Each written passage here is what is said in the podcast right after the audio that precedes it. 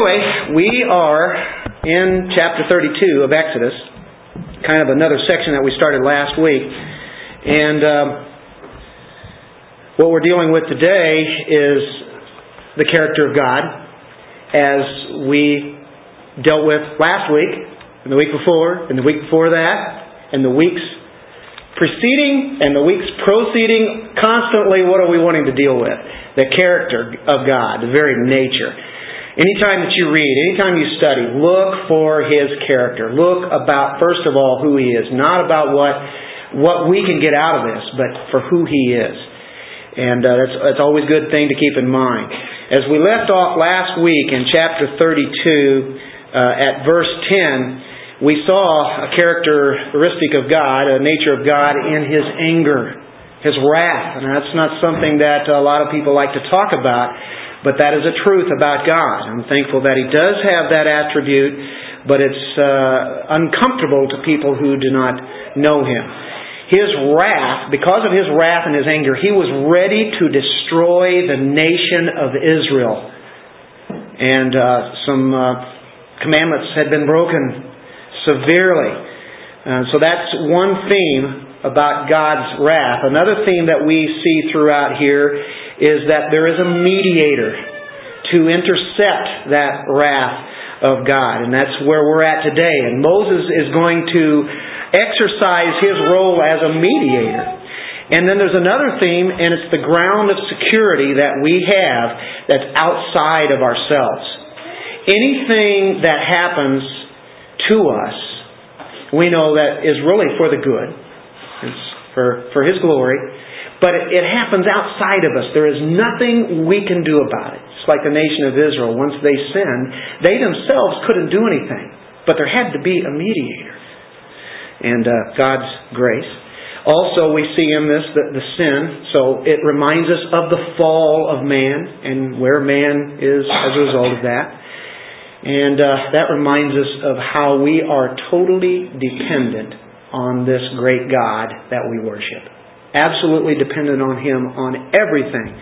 He provides everything. He gives compassion. He gives the mercy. He gives the grace. He gives us a mediator. So those are themes that are interwoven all throughout here, and we're relying on someone outside ourselves to redeem us from our fallen state. Now, where we left off last week and where we go today is going to leave us with a perplexing problem. Because God has said that He would consume His people. And He had every right to do it. There is no reason that they, should ex- exist. Uh, they had been into idolatry. Moses intercedes for the Israelites. And that's the duty that God had given Moses. And he's going to plead with God that he would relent from destroying this nation. So you have a God here that's made a statement that he's going to destroy, and he even tells Moses, don't even come after me on this. But Moses would not relent from that, and of course he did come to God, and he asked him to turn from his wrath, and God does. So, uh, and that's why when we get to verse 14, it's going to be very bothersome. Can it really mean that God can change His mind. That's the title today. Can God change His mind? And this can be very discomforting when you read that. Now, uh, we're going to read God's Word, and to, uh, to honor His Word, let's stand and read these verses 11 through 14 in chapter 32. Then Moses pleaded with the Lord his God and said, Lord, why does your wrath burn hot against your people, whom you have brought out of the land of Egypt with great power and with a mighty hand? Why should the Egyptians speak and say, He brought them out to harm them, to kill them in the mountains, and to consume them from the face of the earth? Turn from your fierce wrath and relent from this harm to your people.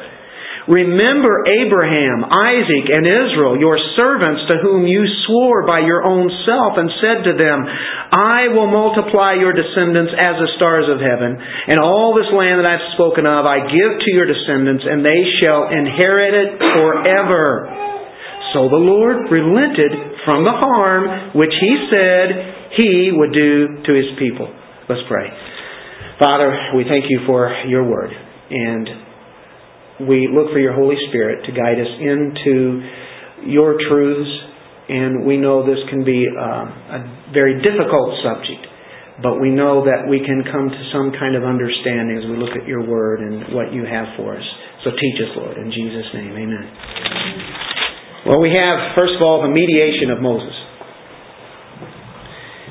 And um, Moses is now playing a role that is bigger than he's ever done before. He didn't know it was going to get to this part. And at the same time, the people are down below the mountain. They have done their terrible sin, and they have spoken ill of Moses. And they'd already said, Where is this man? He's not even going to show up. It's been over 40 days. And he is the one they need the most, and he's the one that they're putting the blame on. And they need him because he's the mediator. God appointed him to be the mediator. And you can see the, the mediating that he's doing here today as we read this. But they're oblivious for the fact that they need a mediator. All the things that they're doing right now, I mean, as you can, as as Moses is interceding, they're they're sinning. You know, they're playing, and uh, we have a real problem here. Moses has just been informed of what's going on, and now God says He's going to destroy him. They don't have any idea at all what Moses is doing up there on that mountain. And, you know, this should really remind us before we became Christians, we had no idea what God, what the mediator had done for us. We had no clue. We were in our sin, just satisfying everything about our, our flesh wanted. And yet, here is the mediator, Jesus Christ. And we look at this, and Moses is doing the same thing for the people. They don't even have uh, really know for sure they really need this mediator, Moses. They wanted the presence of God, and that is a good thing. They wanted the presence of God now. And so they made him in the image that most resembled what they were familiar with, and they made a, a bull, a gold bull. This made God very angry. God does not put up with idolatry. God does not put up with sin. And He's going to bring on judgment quickly, as He has made a statement here. This brings us to where we're at, where Moses is pleading. And he's pleading to God for the sake of His name. Moses is going to be pointing to the Lord here. He's not going back and saying, "Hey, you don't know those people. They're really good people. You know, you know they've done some really good things down there. You know." No, he goes right to God and pleads to Him for who He is, and uh, they are doing their feast of idolatry, and so he's pleading mercy. Now, redemption has everything to do with who God is and it has everything to do with the mediator's interaction with the Father. We must have a mediator. They must have a mediator. And it's based on the perfect righteousness of the perfect mediator, Christ. Moses is not the perfect mediator because he sins too. and uh, he's a man like us. So he still has to rely on a mediator, but God is using him here on behalf of his people. I think this is rather remarkable what Moses does in sticking his neck out in mediating for the people. And so we get a picture here of what the mediator does. And we, we, we see what Moses did. And God has said, Leave me alone.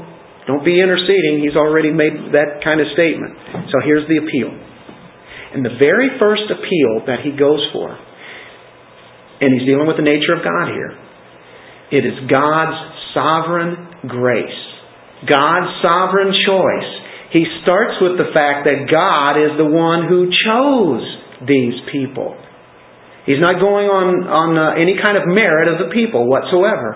But he is going to God. God always first, right? God is always first. And you're thinking, no matter what's coming up in your life, uh, whatever's going on that you're dealing with, man, just leave it aside for the moment and go right to Him. Start thinking about His nature, thinking about His Word. Don't respond unless you know that this is uh, of the Lord and, and uh, to do what you know that would be right. The Word is pleaded or entreated. It says here in verse 11, Then Moses pleaded with the Lord, Jehovah or Yahweh, his God. And then he addressed him, Lord, why does your wrath burn against your people? You notice your people? And God has been saying, You're my people all along until this sin happened. He said, Moses, your people. Moses, what does he do? He comes right back and says, God, they're your people, right? So he throws it right back on him. I think Moses is very bold here with this plea. How's God going to respond on this, you know? But his approach to God was with boldness. He, it was just like he came before the throne. And isn't that what we are to do? To come before the throne boldly, as it says in Hebrews? Moses asked, Why are you going to destroy Israel? These are the people that you brought out.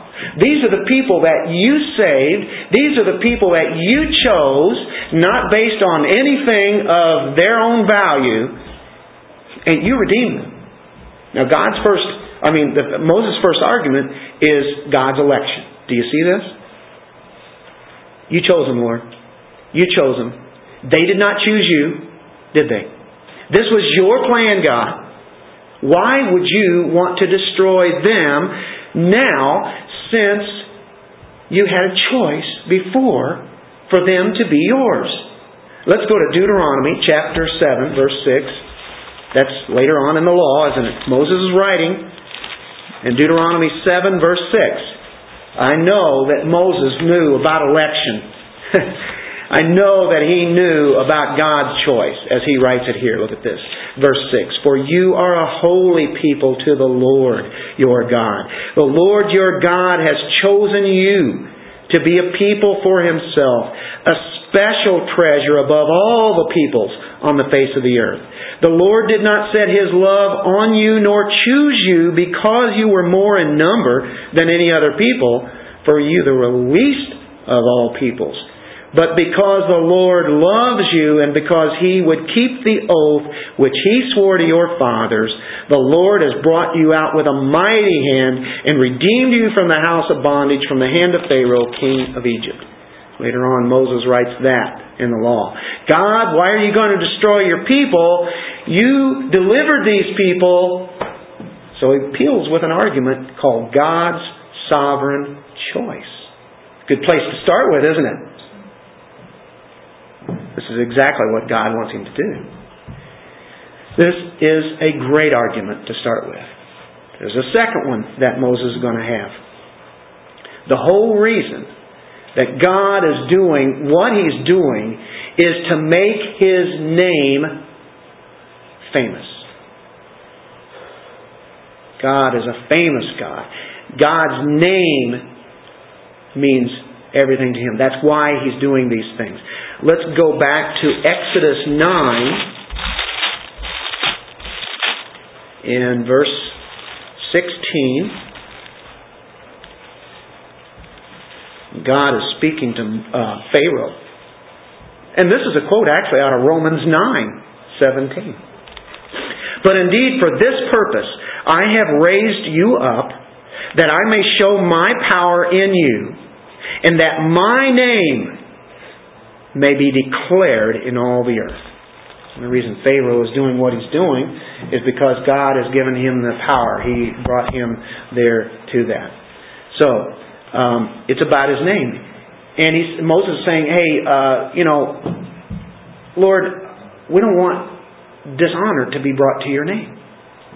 The Egyptians are going to say, their God delivered them out, and then he took them out to the desert and killed them. Well, that's going to spread all over the place, isn't it? Moses is arguing for the very God who has passion for his glory, and he didn't want God to defame his name. And so, there's the second appeal God's choice, God's name. Now, the third statement that Moses makes now is He says, Turn from your fierce wrath. This is in Exodus 32:12. And relent from this harm to your people. What you said you're going to do, God, you have every right to condemn them. Lord, don't do it. Turn from this wrath and anger that you have and change your mind. That's what Moses is saying. How dare you, Moses? How can you say that? How can you do that? Well, I can do that because he is the mediator. This is what he is supposed to do. Now, when it says the wrath burning hot, back in verse 11, Lord, why does your wrath burn hot against your people? The wrath burning hot means to be set on taking the action of judgment. He is set on judging this people. He has made it that statement. He has made this threat here, if we can say that. Moses knows God has every right to bring judgment. They deserve it. And Moses wants God to not do what God has just said he was going to do. So that's the third appeal that he uses. Um, that he says, turn from it. Please relent. There's a fourth one. And it's found in verse 13. And, and, and uh, again, I uh, want to reiterate at the end of verse 12 when he says, Relent from this harm to your people. He's saying, These are yours, God.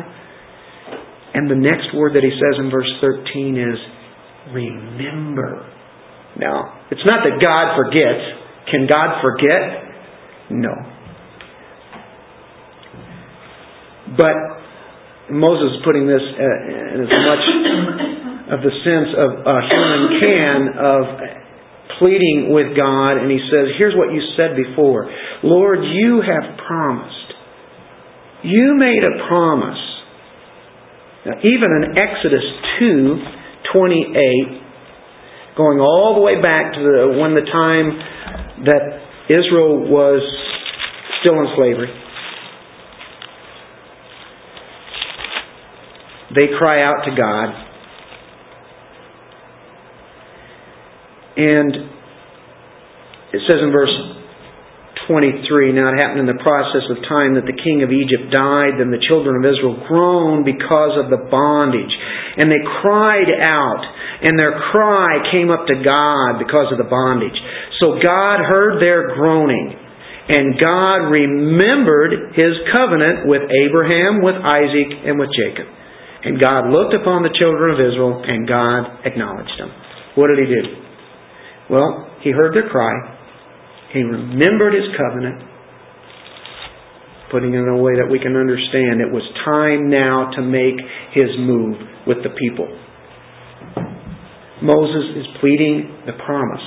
It's a good, good one to go with, isn't it? Starts with election. Then he goes to God's glory. Pretty good stuff there, isn't it? Then he says, I know you can do it, but Lord, don't do it. And then he says, Remember the promise. The promise you made to Abraham and Isaac and Jacob. So he says, he um, turns it back to him. So there is the pleading that Moses does. Remember your Abraham, uh, Abraham, Isaac, and Israel, your servants, to whom you swore by your own self, and said to them, I will multiply your descendants as the stars of heaven, and all this land that I have spoken of I give to your descendants, and they shall inherit it forever. So Moses now has done his intercession. I think that's rather incredible, don't you? I think that is very bold to go the God, to the very creator of the universe and um, who is a God of wrath and then go there to him and speak for them who are sinners. And remember, that's where we were at at one time. We were like the children of Israel. Who's pleading for us? It was Jesus Christ. Now, what are some highlights here that Moses has in his prayer? Well, we definitely can say the nature of God is on display. This whole petition is depending upon God being reliable, isn't it? God is absolutely reliable in anything. Great is thy faithfulness. There's no turning with him, there's no changing, but yet the compassion, they fail not. Hmm, have you ever thought about that? That's like a two sided coin here. Hmm, how are, we, how are we going to deal with this? But the nature of God is there. He is consistent, isn't He? We know that that's how God is. He's already stated His will for this nation. Now, that's one highlight of His prayer. Let's take a look at the role here that um, He has, Moses has. Just look at Moses for a moment. Look at His compassion. Just like the person of Christ in mediating the compassion is definitely up front. This is not surprising God that Moses is doing this, is it? Even though God told him not to do this, Moses comes right after him. Moses is not going to talk God into being merciful. It's not going to be because Moses is so good at talking and uh, so persuasive that he himself is going to change God. God is already merciful. He's already just. But at the same time, Moses is in on this intercession. Where did Moses get his mercy? From God. God has filled him with that mercy. And he has so trained him up that now Moses is ready to do this. Moses is, is a provision for the people from God. He himself is a provision to them, and they don't even know they really need him. Since he's not going to come back, where's he at? Where is that man? Now let's go ahead and do what we want to do. Hope is grounded in God in everything. God's election is grounded in God. God's covenant is grounded in God. God's promises are grounded in God. God's actions are grounded in Him. God's goodness, God's grace, God's faithfulness, His compassion.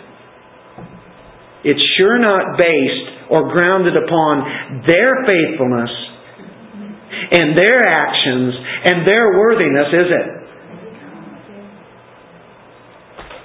So when we stand before our great God, we realize that we stand there naked before Him without, without the mediator. With the mediator, we are covered, aren't we? Our hope is not based on anything in us whatsoever. Our hope is theocentric. Theo, God. Centric, centered. God centered. Always go to the center. That's God Himself. Our hope is outside of us. Why do we try to find the answers here? Why do we try to find the answers through everything else that the world is offering?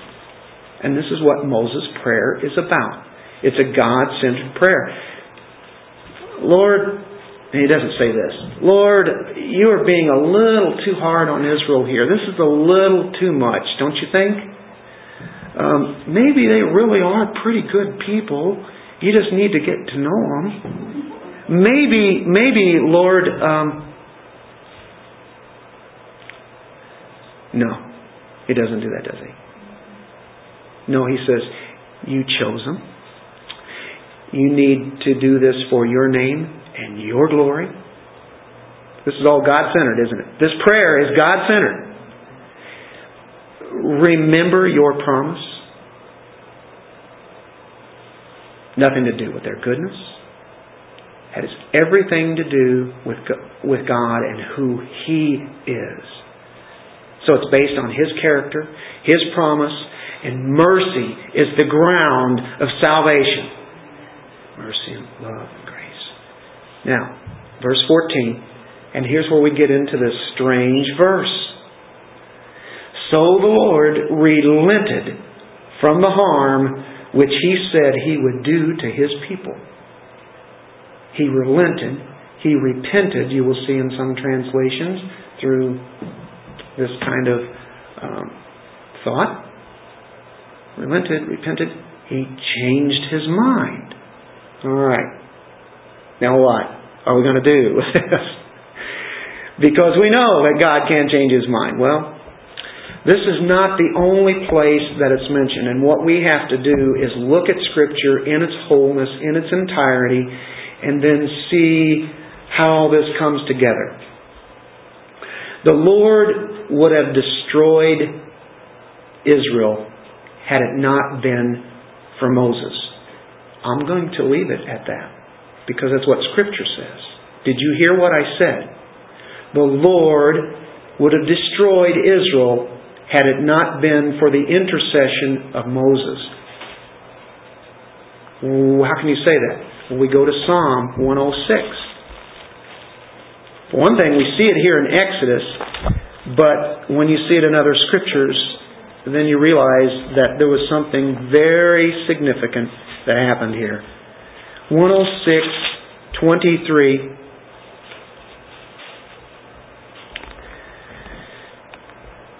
Here, um, the writer of Psalms is making a, a kind of a remembrance to the people of Israel and what God had done. And in verse 23, he says, as he's talked about the uh, Red Sea, and then he said, he said that he would destroy them. That's where we're at right now. Had not Moses, his chosen one, stood before him in the breach to turn away his wrath, lest he destroy them. Can we safely say that it had not been for the intercession of Moses, God would have destroyed them. Can we say that? What says in Exodus, the psalm writer says it here, there's something to take note of. Um, verse 45. And for their sake, he remembered his covenant and relented according to the multitude of his mercies. He is a just God. But when He wants to show His mercy, He will do that. And He definitely put it on display. He held back His wrath and interjected His mercy when He had said He was going to destroy them. But it took an intercessor to come in. This is not the only place where we see, I put this in quotes and say it's quite safely, hopefully, that God changes his mind. Go to Exodus 33, the first three verses.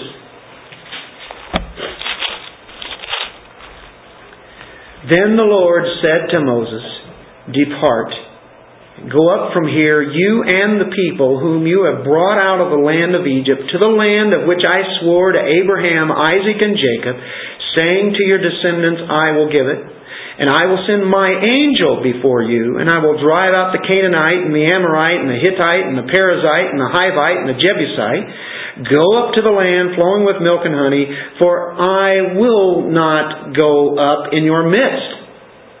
I will not go up in your midst, lest I consume you on the way, for you are a stiff necked people. He says, Okay, Moses. This is later in chapter 33. He says, You go, you take the people. But I'm not going. Hmm. But he's going to send his angel. I'm not going. Makes a statement. Well, Moses is one of those that's not going to let things go. So he pleads with God, and we drop down into verse 16 and verse 17. For then it will be known that your people, no, uh, verse 15. Then he said to him, If your presence does not go with us, do not bring us up from here. That's what Moses said. If your presence is not with us, we don't want to go. We're not, we, can't go without you. Okay?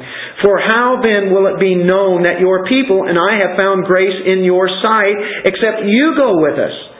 So we shall be separate, your people and I, from all the people who are upon the face of the earth. Well, how does the Lord respond to this?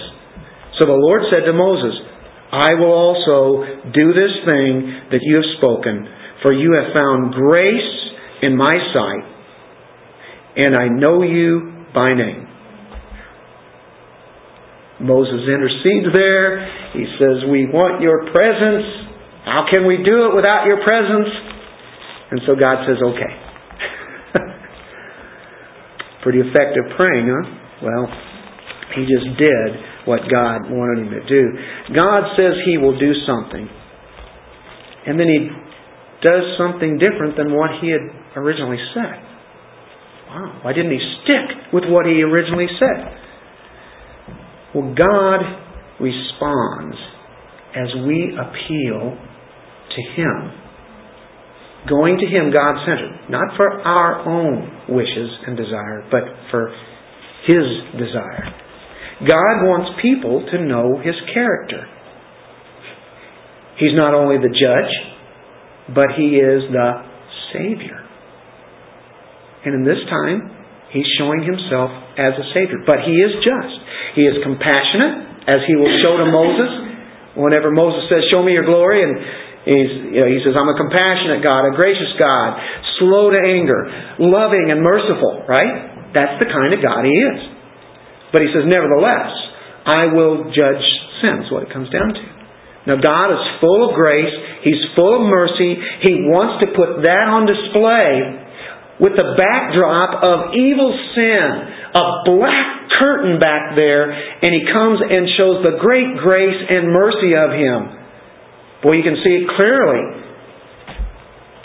We are to appeal to God to, quote, change his mind for the glory of his grace. It's not that we're really changing his mind, but in one sense, there is, and we'll try to get this a little bit further. Where else can we see that God relented or repented or changed his mind? Way back in Genesis chapter 6, man is sinful. Man is so wicked that God is going to have to destroy the earth with a flood, as they knew it anyway. Verse 5, Genesis 6 5. Then the Lord saw that the wickedness of man was great in the earth, and that every intent of the thoughts of his heart was only evil continually. What's God do? Well, the Lord was sorry that he had made man on the earth, and he was grieved in his heart. He hates it when people are so sinful and here it says the Lord was sorry that He had made man. Uh, do you get that? God is sorry that He had made man. Well, if I'd known that this was going to happen, I'd never made man. Is He saying that? God knows everything. He knew that man would do this. He knew that Adam and Eve would sin. Why did He make them then? Well, that's a tough question. We may not ever know that fully. But I know one thing His grace and His glory, His mercy and His love and compassion is certainly on display because even in the fact that there is sin, God's grace is much bigger. But He was sorry that He made man on the earth and He was grieved in His heart. Tough, uh, tough statement there. Go to Genesis 18. There's another time when he is really angry at mankind. And this is Abraham.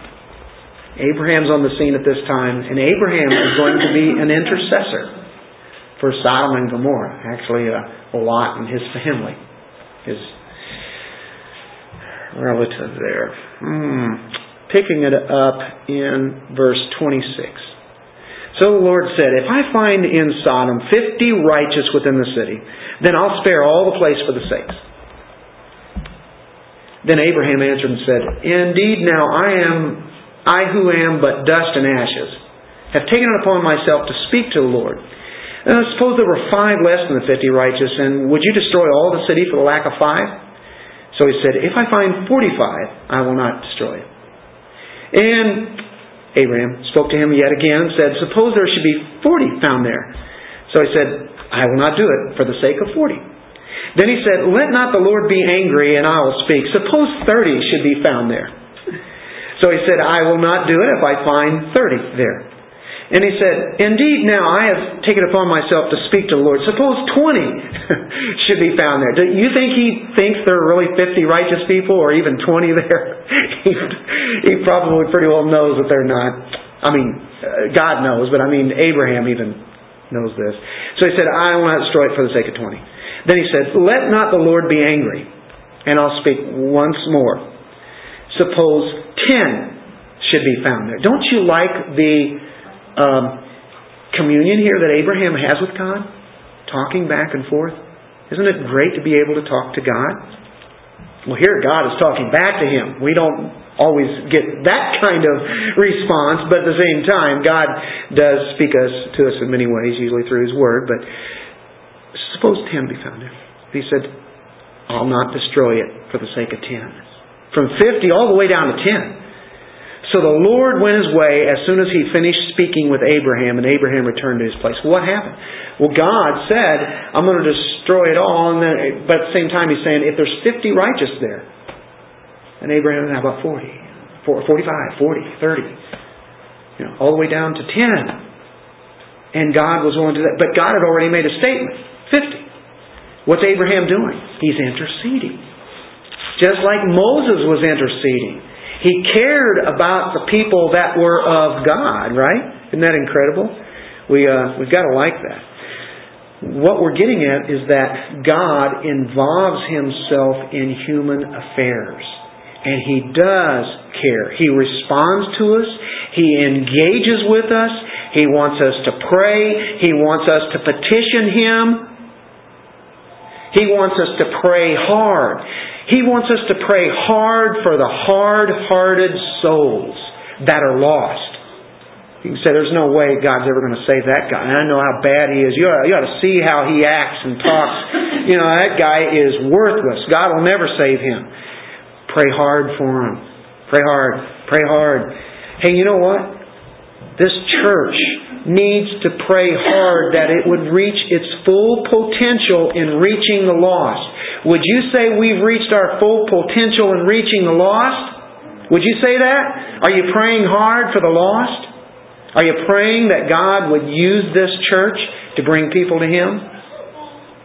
We need to do that. I think this is a lesson here for us we really should desire that those people who are lost and sinful would experience the same grace and compassion that we have.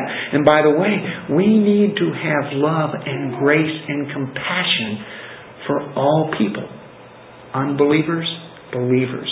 Are you exhibiting God's grace in your life, in your walk and in your talk? If you're not, you're not showing His glory. God is a God of compassion and grace. He says, Be ye holy, for I am holy. That means we are to be holy. Right? We, we can only do that through the power of His Spirit. But that means we also have to be compassionate. You say, well, that, that's a thing that God does. I can't do. That's a communicable attribute. That means it is translated to us. And yes, we are expected to show love and compassion to people who do not show compassion to us. Or we don't think they show compassion. Show it anyway. God says, love your enemies. Well, I don't, they don't deserve it. You don't ever have the right to ever, ever say that. Do you see what kind of God this is? This is a great God, and He has put His Spirit within us so that we too have to be this way. Are you interceding like Moses is interceding? Or are you saying, hey, I don't care for them. They can just get out of the way. Is that the way we want it? That's wrong. I'm telling you, God's Word um, should make an impact on us. We should be changing as we look at how Moses had been changed. Turn to 1 Chronicles 21 15.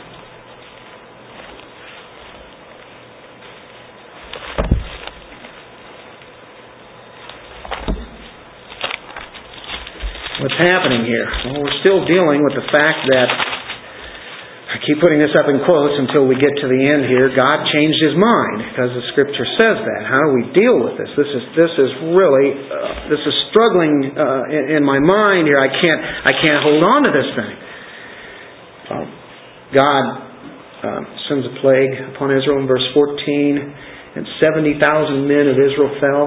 And God sent an angel to Jerusalem to destroy it. He's going to destroy Jerusalem, okay?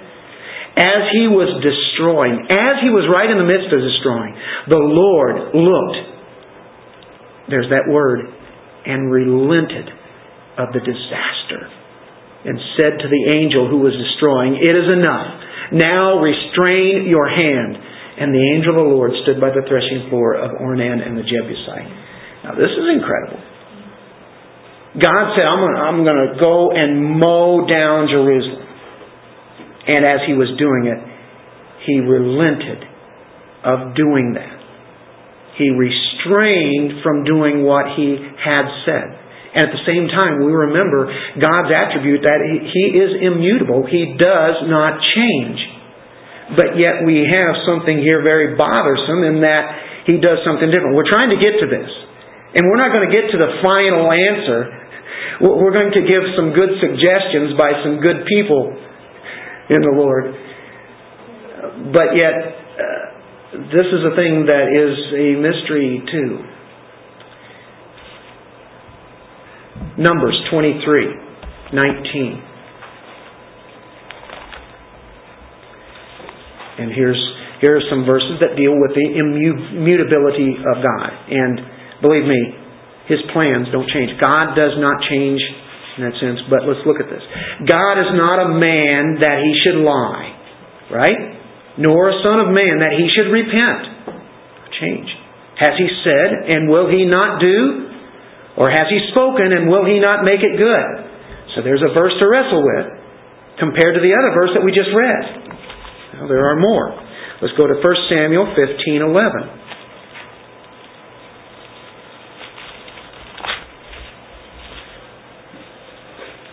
Now the word of the Lord came to Samuel saying, I greatly regret that I have set up Saul as king, for he has turned back from following me and has not performed my commandments. And it grieved Samuel, and he cried out to the Lord all night. Okay. God is telling Samuel that he is regretting that he made Saul king. Well, did not God know that Samuel was going to be this way? Well, yes. God knows everything. What's going on? I greatly regret that he was king, that I, that I chose him. Go to Jonah chapter 3, verse 10.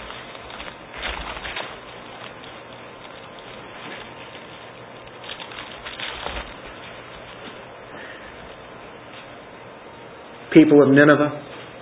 They're wicked. They're evil. Of course, Jonah does not want anybody in Nineveh to repent. They are the enemies. And uh, if we were to take that up to present day, uh, I know that we have enemies, this nation does. And we are in a fight right now. We're in war. Sometimes it's very hard for me to pray for those people who we're fighting against that stand against everything that God stands for. They don't believe in Christ. But yet, I know that there are some there that God has chosen to be His. They're elect. They're not saved yet, but there will be. And there are there are quite quite a few who have been saved the Muslim people. God can do that. God does that. And so therefore I still have to pray for my enemies and at the same time I have to pray for my nation who's an enemy of God as a whole, not everybody. Verse 10. Then God saw their works, that they turned from their evil way. And God relented from the disaster that He had said He would bring upon them. And He did not do it. He said He was going to destroy the city, but at the same time, he sends Jonah there to give the news, the good news, if you repent. I'll retract from what I'm going to do. And he did. Amazing. Uh, here is what Jonah knows of God, and he has him correct. Uh, Jonah says in verse 2, uh, matter of fact, start in verse 1, but it displeased Jonah exceedingly, and he became angry because God is going to not destroy the city. So he prayed to the Lord and said, Ah, Lord, was not this what I said when I was still in my country, that I knew this was going to happen? Therefore I fled previously to Tarshish, for I know, look at this, I know you are a gracious and merciful God, slow to anger and abundant in loving kindness, one who relents from doing harm. Therefore now, Lord, please take my life from me, for it's better for me to die than to live. He knew God, but yet it didn't come out the way that he wanted it. And, you know, God, I know that you are very able to do this. This is how good of a God you are. I don't like that part. Just take me out. But he knew God. He knew, he knew the attributes of God there, didn't he? He knew about what Moses had seen. What do we have going on here? This is incredible. How about Jeremiah chapter 26, verse 13? God says He's going to destroy, and then He holds back from destroying a whole city like Jerusalem, or totally holding back from destroying Nineveh at that time. And in Jeremiah 26:13, thou now therefore amend your ways and your doings and obey the voice of the Lord your God. Then the Lord will relent concerning the doom that he has pronounced against you. He pronounced doom. Jeremiah reports this doom upon Israel, doom upon the nations around them. But he says the Lord will relent when they obey God. I think we're onto something there. That's incredible. He's making quite a statement. Well, okay, God is immutable. God doesn't change. Nothing happens that God has not planned, does it? He's never taken by surprise. Nothing ever happens outside of His own will. 1 Samuel 15, verse 29.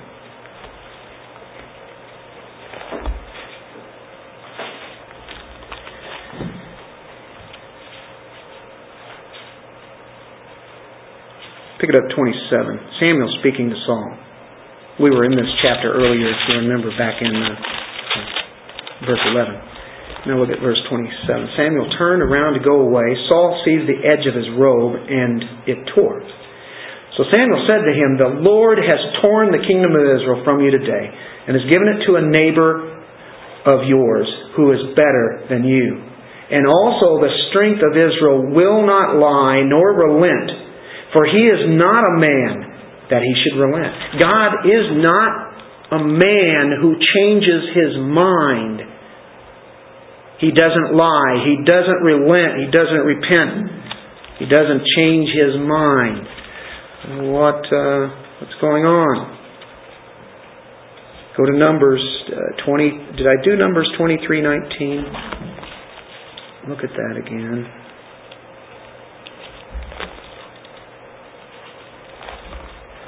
God is not a man that he should lie. That's just what we just uh, read in Samuel, right? Nor son of man that he should repent. Turn to Psalm 33, verse 11. So we're getting the uh, nature of God and his immutability down, right?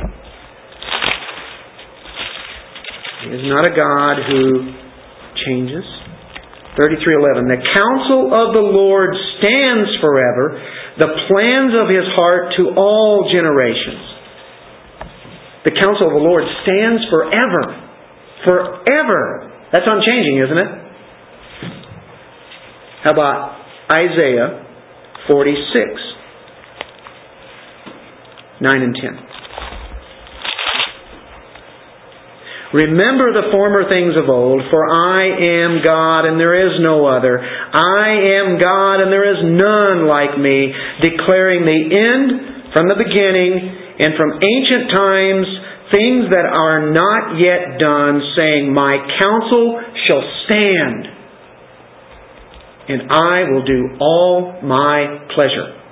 I'm going to do what I have planned to do, and nothing is going to thwart that plan. Hebrews 13:8 This is about Jesus. Of course, Jesus being God. And the writer here of Hebrews makes this statement. 13:8 Jesus Christ is the same yesterday, today, and forever. In the past, the present, the future, He is the same. That means He's immutable. He is unchanging. We have to agree with that. We know that, that that is right, don't we? So, our next question is this. Is this problematic? Is it contradictory? Well, God forbid. It is not contradictory because we know that God never contradicts Himself. The Bible never contradicts itself. What God has secretly decided, He will always do. It will happen. No one can thwart His plan. God is perfect. He cannot change. Now, if He's perfect, and if He changed for the better, then He wasn't perfect, was He?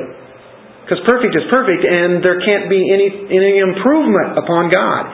He is the same. God doesn't evolve into something better and better. That's what the Mormons believe in. That God, as as uh, God is, we will become, and He is becoming even more and more. Right? That's that's a mutable God, a changeable God. We do not believe that. That is not Scripture whatsoever.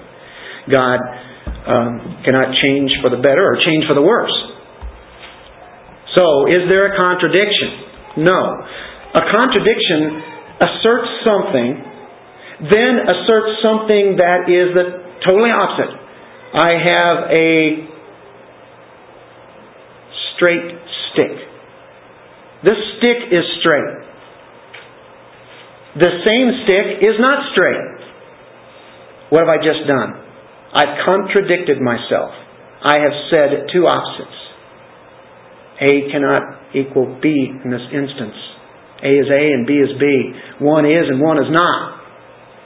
God doesn't do it. That's what a, a contradiction is if you're using the identical terms. That's, uh, that's the thought here. Uh, the Bible is the very Word of God. There are no errors. God can't be saying two different things, ultimately the topic can be problematic for us in the sense that we try to solve things in the Bible that seem to be contradictory, but we are we know they're not contradictory because the Bible cannot do that. We're believers in the Word. But there's a problem, not with God, and no problem with the Word of God, right? The problem is with us. We have finite minds. God has an infinite mind. So we can't be comfortable with contradictions whatsoever. But it does say the Lord changed his mind, and it does say he cannot change his mind. You've seen the scriptures, right? what are we going to do with this? Well, two things to keep in mind of. One thing, the Lord genuinely responds to his creatures. He relents. He responds to his creatures. Number two, the Lord's secret de- decrees never alter. Those are not conflicting statements. God can make a threat,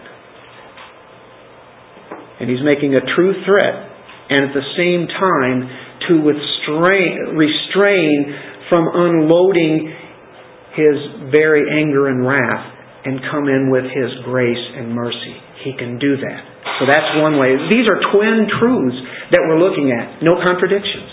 It's very difficult. And that's why um, I was um, listening to somebody this week, uh, R.W. Glenn, and he said, In the mystery of God, God Himself is unchangeable, right? But He responds to human beings and sometimes alters the course from the way it's going. And that's a mystery, not a contradiction. It's okay to have mystery in the Bible, but take it as far as you can go with it. Just don't just say, what's a mystery and then I don't know. You know, because the Trinity is a mystery. You can take it so far with what Scripture says. We believe in the Trinity. It's vital. It's important. So then, you know, teach it. But then you have to leave it and let it go at a certain point. Both statements here are true. Like we looked in 1 Samuel 15:11, uh, God relents, but He's a God that doesn't uh, relent. Uh, try to explain that. Uh, I will quote from Charles Hodge, and this is the great theologian back in the late 1800s from Princeton. Uh, systematic theology that he left us with was incredible. I think this is quite a statement. This might help a little bit. God is immutable, but nevertheless, He is not a stagnant ocean, but ever living, ever thinking, ever active, ever suiting His actions for His creatures, and He is suiting His actions to the accomplishing of His infinitely wise design. He has an overall plan, and He has plans within that plan that are going to be set exactly the way it is. And he's still not going to be changing. Hodge goes on to say, whether we can harmonize these facts or not is of minor importance. we are constantly being called upon to believe things in the Bible that are without uh, that are things that are that are true without being told how they are and how they can be. And that's why we use like the example of the Trinity or go to any doctrine. The doctrine of election. We believe that. It's true. It's there. But yet, there is evangelism and the sovereignty of God. And we have verses for that. But we're chosen by God. And it's all His work that does it, but yet He has us involved in this. And He has us pray to Him. So He wants us to respond to His truth, and when we respond, He responds back. Like what happened to Moses here. God is compassionate, He is loving, He's merciful, and yet He is also just. He may not choose to withhold His wrath and show how just He is and unleavened. This, this, what we're reading, never undermines his justice. But he will give mercy to some. That's what he has done with us and his whole church. His elect ones, ones he predestined before the foundations of the world, he chose to do that. And chose not to put the wrath on us, even though we deserve it just like anybody else, don't we? There's nothing we deserve. But He withheld that from us. Aren't you glad? Aren't you praising God because He withheld that wrath? And because there is a mediator for us that keeps that from coming down upon us? Aren't you glad that He used Moses to mediate between the people and Himself? Because that is a picture of what happened to us. And, and there's one part of you saying, oh, look at the idolatry they're doing. God should have just wiped out the whole nation and then started over with Moses. That's what God said He was going to do. But we can't do that. You say, well, they ought to. You know, hey, bring that tower down upon them, God. the sons of thunder, right? We all deserve it. That's the thing. And yet, his, his plan never changes, does he? Are you seeing this a little bit? It's, it's hard to fathom and put all together. Ligon Duncan, um, Presbyterian, wrote this uh, that I think is helpful. The gracious God of Israel has withheld a deserved destruction in response to the prayers of the mediator. God's plan hasn't changed. The previously announced course of action is not going to be put in effect. He announced it, but he didn't put it in effect. It wasn't that Moses had such good arguments that God had to give up and give in. Duncan goes on to say, God is making a point as human emotions such as this one, changing his mind, makes this very dramatic. When we see that statement, Was it some kind of bothersome to you? I wonder how this is going to work out. This human pattern of behavior grabs a hold of you. So in light of all the other things that are said, we just can't come along and just, just say it's an anthropomorphism. But I think that's what Duncan is also bringing in here, though, too. That does help. It, it puts it in a way that we can understand. God doesn't change His mind, but yet in a sense that we can see that He changed he altered the plan there that was going to happen. He did. You know, he was going to destroy him. He said that, but he didn't do that. So what's going on? Well, uh, as far as Moses can understand and then the nation of Israel can understand, there was some kind of change. Now, you know what this does to me? It doesn't scare me at all. Matter of fact, I think every one of you should be comforted if you are His, He says in Romans 8:28, all things work together for good to those who love God and are called according to His purpose. So He'll make those things work. We want to line up with His will, whatever that is. But at the same time, we want we want to keep praying. You know, God ordains everything to happen. You know that? And He never does anything to harm us. Romans 8.28. The suffering and the death of His Son, Jesus Christ, that was all orchestrated by God. He used people in that that sinned against Him by doing that, but yet at the same time it was still God's plan. Isn't that amazing? And our minds are finite and they try to wrap that all around and you, you can't. You know, they're still held responsible for what they did. But this had to happen because this was God's plan the way we were saved. Does prayer matter? I think this is what we want to get to. Here's a sovereign God. If He's sovereign, He's going to do everything, then why pray? People are going to ask that. For one thing, we have no option. He tells us to. he tells us to pray. Pray always, right? Um, his secrets, His secret plan never alters. And yet He takes action when we call.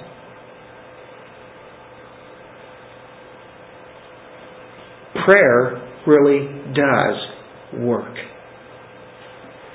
We have confidence in Him. And that's why in Hebrews he tells us that we are to go boldly before the throne. Did Moses do that? Yep. Did Abraham do that? Yep. David, others, right on down through the whole of faith, they all did that. Ligon Duncan says another thing.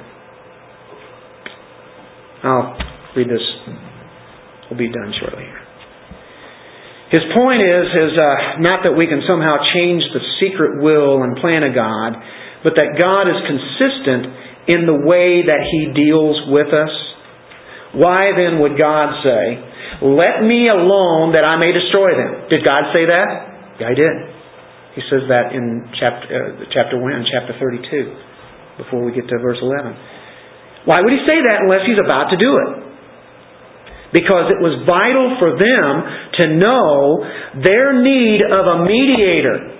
They need to know they need a mediator. You remember that the people of God decided that they didn't need Moses. Anybody here think that uh, Israel thought that they didn't need Moses when this was all over? you know that they were taught a lesson in that. There's no way you can get through this incident and don't realize that you need a mediator. God gives you a mediator. You certainly know that, don't you? And secondly, it was vital for God to do this that His people would realize that His threat of destruction upon them was deserved. And you know, if this event had not happened, it would have been very easy, easy for Israel when they got into the promised land and said, you know, we're pretty good. We did pretty good out there. We survived that. No wonder God chose us. We can't ever say that on anything, can we? We are now taking glory, and God was not going to share that glory with them. Thirdly, this event was vital in that the people of God to understand why God did not bring the threatened destruction. They learned that on the basis of Moses' intercession, we read that in Psalms as well as our Exodus 32, that if it had not been for Moses and his intercession, God would have totally destroyed the people. Moses said nothing about them, but he said everything about God. His sovereignty, His goodness, His name, right? His grace, everything about His covenant. Remember the covenant. Nobody could have come out from that and said, well, you know, God spared us because we were sort of faithful. Kind of. We were pretty faithful. Oh. Well, I believed. Yeah, yeah, yeah, I did something. I believed. It's nothing about you. While we were doing our idolatry, God was mediating for us. As we were down below the mountain, He was up there mediating. It's all about the mediator, all about the covenant, all about the mercy of God. God does not change, but He is constant as the northern star in punishing unbelief and idolatry, and He will forgive the repentant and keep His covenant when we fail. Great grace. One last thing down here we can all read. Whenever God promises something and His people are presumptuous, He will judge. Whenever people sin and God threatens and then people repent, He will receive them. His secret plans are never altered, and yet He takes actions when we call. Let's pray.